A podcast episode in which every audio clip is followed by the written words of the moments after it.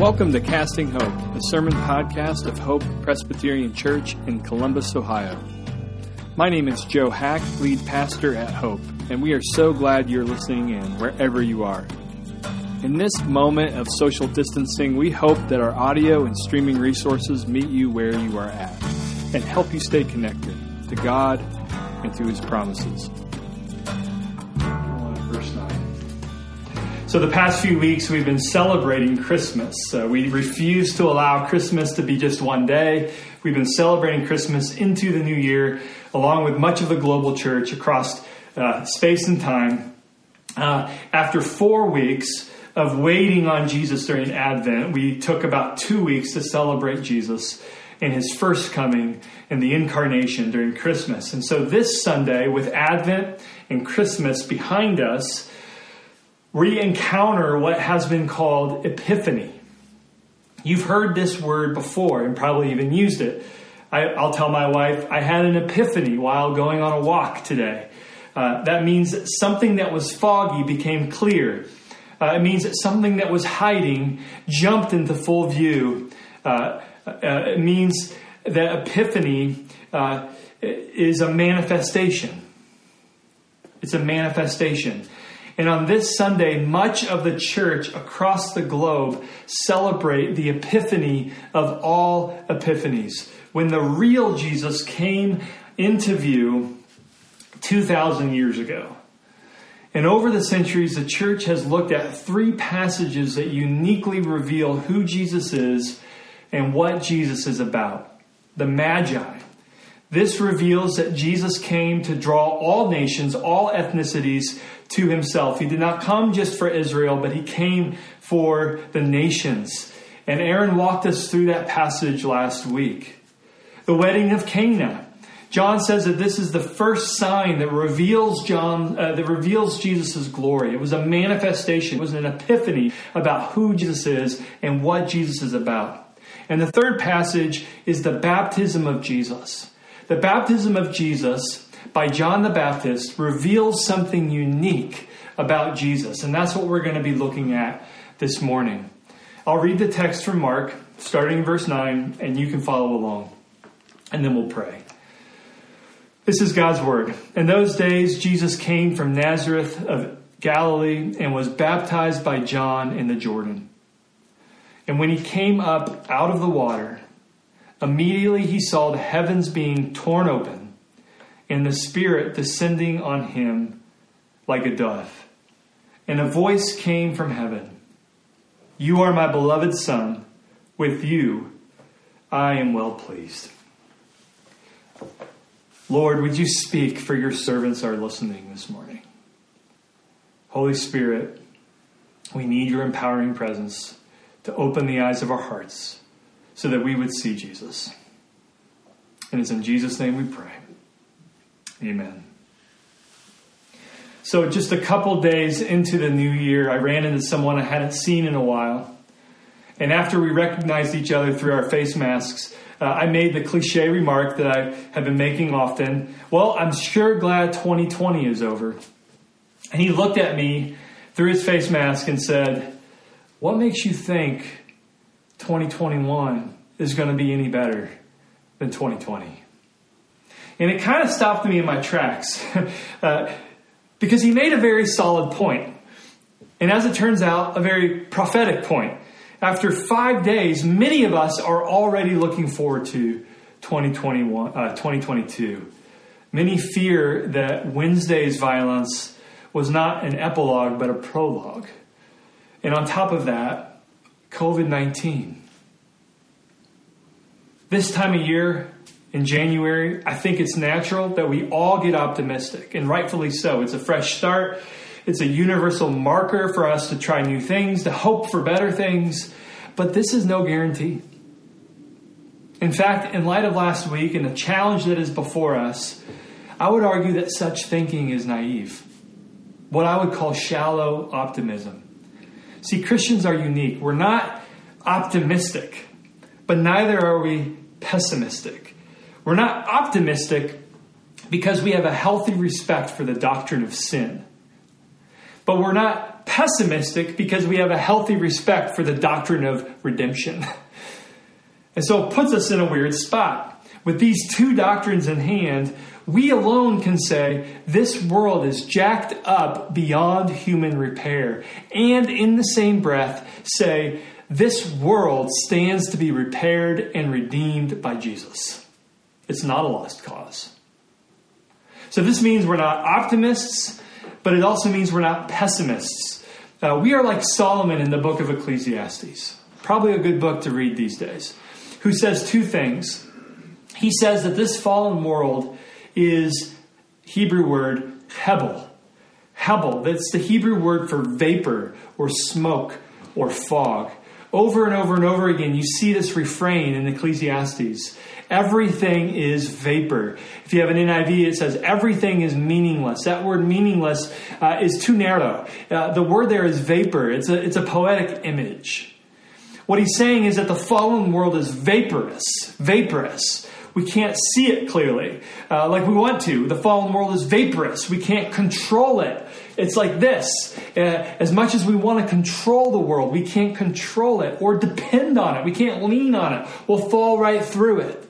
It's vaporous. This fallen world, uh, we can't press pause with it. We can't hoard it. We can't hold it in our hands forever.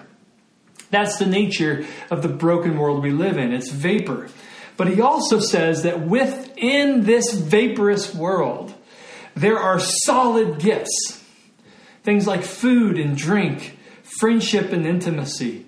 And most solid of all, and it comes at the very end of the book, is the final and future day of judgment and restoration. When, when the Lord comes to make all things new, and when all injustices will be dealt with in a way that satisfies. The most solid thing of all in this life of vapor is that God is not done and He is not through with His redemption. So these two things, Hebel and hope, make us unique Hebel keeps us from shallow optimism. 2021 is going to be great, but hope keeps us from despair, which many of you I know are close to right this very moment. What this means is that we cannot and we must not hang our hopes on 2021. We can't settle for that. It won't sustain us. We need something solid. We need an epiphany. We need God to manifest or to reveal something so real, so tangible, so hopeful that we can keep putting one step in front of the other. The Apostle Paul says to Timothy in 2 Timothy 1 9 that God saved us and called us to a holy calling, not because of our works, but because of his own purpose and grace which he gave us in Christ Jesus before the ages began, and which now has been manifested. There's the word, epiphany, which now has been manifested through the appearing of our Lord, Savior Jesus Christ, who abolished death and brought life and immortality to light through the gospel. So, this manifestation of Jesus, this epiphany of Jesus, this revealing of Jesus is what we need today.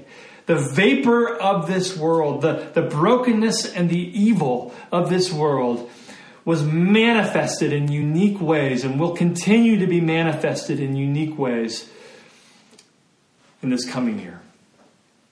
And without a counter manifestation, we will throw in the towel. The baptism of Jesus, I believe, is a counter manifestation. It's the epiphany that we need. Because it reveals, it manifests two things about Jesus that I believe could carry us through the next day, the next week, the next month, and yes, the next year perhaps our whole lives. And it's these two things identification and representation. So, first, Jesus chose in his baptism to live among you. Identification. Uh, there's a puzzle right away to solve in the Gospel of Mark. Why does Jesus get baptized by John the Baptist? John's baptism, as you may know, is all about repentance. It's all about sin and repentance. But Jesus is God in the flesh, right? Jesus is without sin. So right away we have a puzzle. What gives? The answer is that Jesus submitted to baptism in order to identify with sinful humanity. He says to them and he says to us today, I came to be among you, to identify with you. Jesus is without sin. The scriptures are clear. But he is not distant. He is not aloof. He is fully present, even as he is with without sin. He made the river Jordan as Almighty God, and yet he stands in the river Jordan with sinners as Savior. I've always loved how baseball managers wear the same uniform of the team that they manage because they stand apart from the team, obviously, as their manager, but they stand with them symbolically by their clothing. Soccer is probably my favorite sport, uh, but their coaches normally wear Armani suits. And so they symbolically separate themselves uh, from their players, but not so in baseball. Uh, there is an identification that happens there. See, Jesus has every right to keep his distance from us, but instead he draws near to us. His baptism reveals that Jesus is glad to come to you exactly as you are in your failure, in your fear, in your unbelief, in your sin. Jesus is glad to stand next to you in those places. This year, as you look ahead, know that every single moment, every single day, every single minute, Jesus will stand with you. And when you sin, and when you cry out for forgiveness, when you are at the end of your rope, know that Jesus is more reliably present in that very moment than if you just pretend to be okay. In that moment, his shins and his knees are wet with the waters of Jordan, just like you. And you can rely on his presence this broken year. Identification. But it also, the baptism of Jesus reveals something, uh, it's an epiphany about Jesus that he not only lives to identify with you, but he came to represent you. In other words, Jesus not only wants to be with you, he wants to represent you to his Father in heaven. He wants his life and his death to stand in place of your life and your death. He represents you. And he represents you in three ways. He represents you with his life. With his life. So Matthew 3:15 tells us that Jesus submitted to John's baptism to fulfill all righteousness. What that means is that Jesus, the righteous one, obeys for you the unrighteous one. He follows God's will on your behalf, for you. Or as one writer puts it, Jesus came to live in the world wholeheartedly devoted to God. I'll say that again. Jesus came into the world to live wholeheartedly devoted to God. Now let's be honest. Do we live wholeheartedly in devotion to God? Not even on my best day is that true.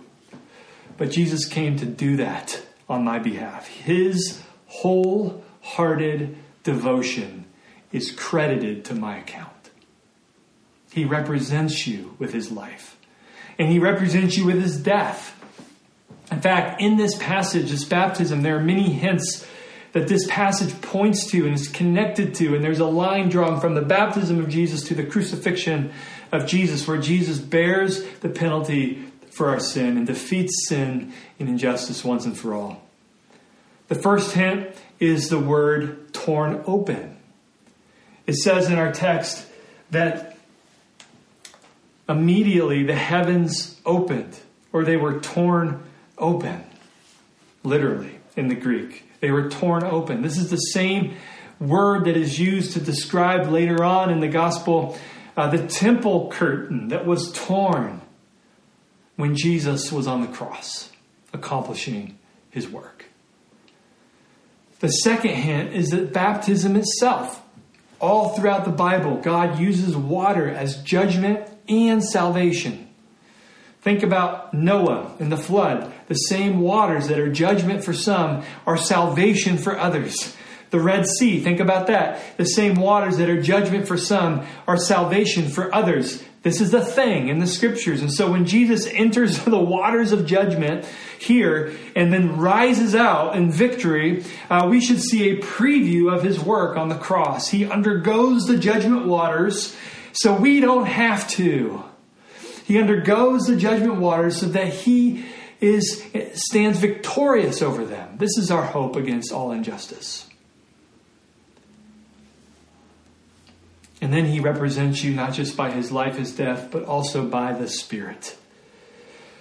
When you trust in Jesus, we are promised the Holy Spirit.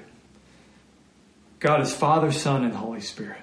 And the Spirit of God unites us to the person of Jesus. It's clear in Scripture. So that all that is true of Jesus is true of his people. Not because of what we have done, but because Jesus represents us. I was trying to teach this to my boys actually recently, and the way I did it is with a backward hug. So if this was my lower, my one of my boys here, I would hug them backwards like this, and I would hug them, and, and it would be a it'd be a nice firm backward hug, as I called it. And I said it's as if Jesus is holding you like this. He's grabbing you in a backward hug. He's holding you behind him, saying, "This one is with me." All that is mine is His. Don't you see, when God says to Jesus in this baptism, You are my beloved, that applies to you. When God the Father says to Jesus, I am pleased with you, that applies to you. If your trust is in Jesus, if you are a repentant person who knows their need is your trust in Jesus? Are you a repentant person? What is holding you back? Don't you want to hear these words from God Himself? You are my beloved, and I am well pleased with you. Maybe you think you need to clean up your act first or do some things for God first, but that would be a mistake. See, what is amazing is that these affirmations happen before Jesus does the mission that the Father sent him on. And that Jesus, with the Father, agreed gladly to do. You would expect these affirmations from God the Father to happen after Jesus' ministry, after the cross. But no, before. Mark is purposeful and puts it right at the beginning of the gospel. This could change your life forever if you let it. Because Jesus represents you, not only identifies with you, but represents you. You already have the forever love of God. You are His beloved. He's pleased with you. Before you do anything heroic for Jesus, before you screw up, it's a settled love because it's in Christ. And so as you look forward to 2021, you need to hear these words as you try to process all that's happening in this world and in this world. You need to hear these words. You are my beloved. Whatever happens this year, whatever victories or failures may come, whatever proud moments or embarrassing moments may come, whatever traumatic moments or healing moments may come, just know you are his beloved. The baptism of Jesus means that Jesus is with us. And he represents us. And I want this to anchor us this year. Let's pray. Lord, we do give you our worship, and we do repent of our false hopes and our idolatries. And we return to you. Lord, it is striking to me that you identify with repentant believers, believers who are calling out their need and their sin. And Lord, what a Sunday to do that. To cry out our need and to own our sin.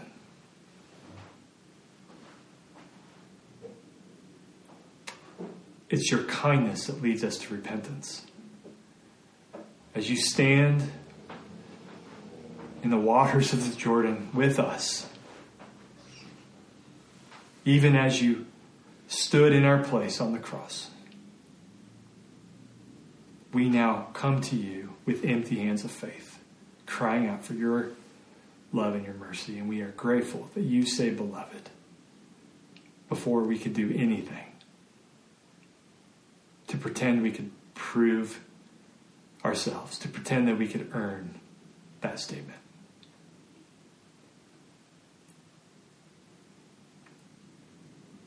Holy Spirit, work in our hearts so that we could cry, Abba, Father, despite all of our struggles this morning. Would the epiphany of Jesus be the only thing we look to right now? And it's in Jesus' name we ask this. Amen. Thanks for tuning in. For more information about our church and for more resources like this, visit our website at hopechurchcolumbus.org.